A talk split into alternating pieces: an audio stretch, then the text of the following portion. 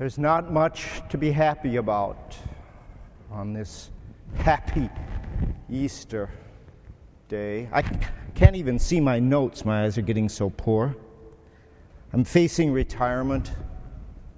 Savings are shot. I got the word in, in France, actually, and I don't know much French, but I could read the word septembre. It was September, after all, and I know what noir means for someone my age, even though I wasn't alive in 1929, Black Friday is not a happy expression.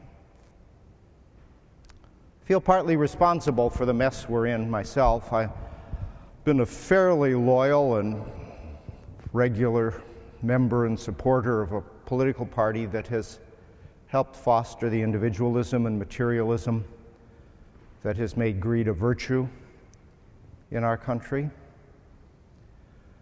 And now, in my own home state of Iowa, it's not just greed, it's open defiance of God's plan for human sexuality that, that seems to typify our nation today.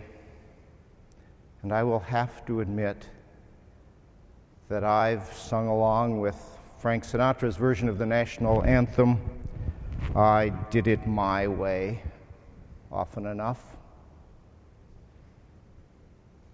Black September. Actually, for someone my age, that, that produces other memories.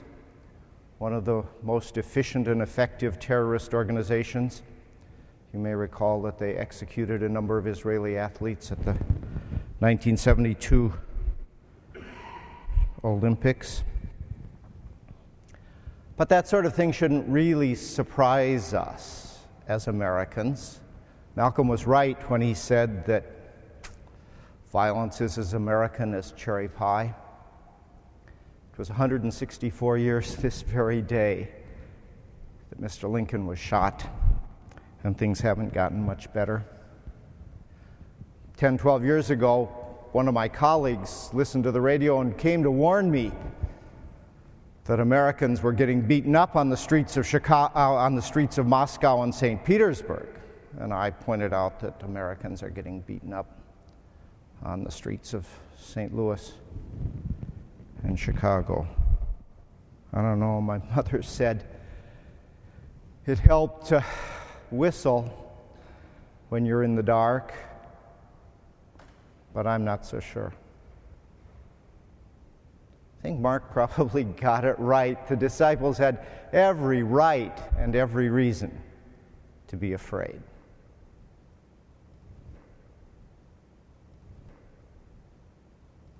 Have you noticed that as, as television gets more and more gruesome, bloody, violent, Passion Week sermons among us seem to have gotten much tamer? The blood does not drip from the cross onto our heads anymore as we hear a good Good Friday sermon. And it was, it was never really any different about the death of Christ. Now we skip from Good Friday's suffering to, to the joy and triumph of Easter Eve. But we so seldom stop to think about the fact that that God Himself, that the second person of the Holy Trinity lay cold, stiff, motionless in His tomb, alone. Nobody likes to hang around dead people. You know, it's a, a little mentioned fact, but I, I'm a historian, you know, so I know this. The, the death rate in the Middle Ages, just say just before Luther was born, was exactly the same as it is as it was eh, throughout most of the 20th century in Europe. There was uh, one death for every birth. Yeah, that, that usually attracts a little bit of nervous laughter. But it's simply the way it is.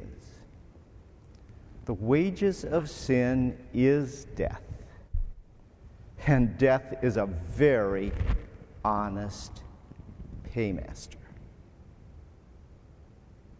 but Jesus garnished our wages. That's why he ended up cold and dead in the tomb.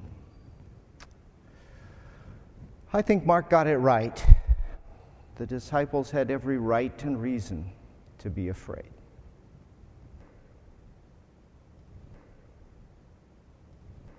It's always been like that.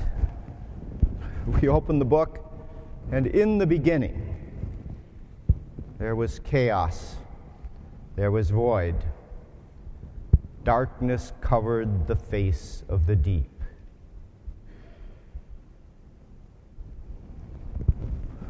There was no light until God spoke. or maybe he sang. We rise.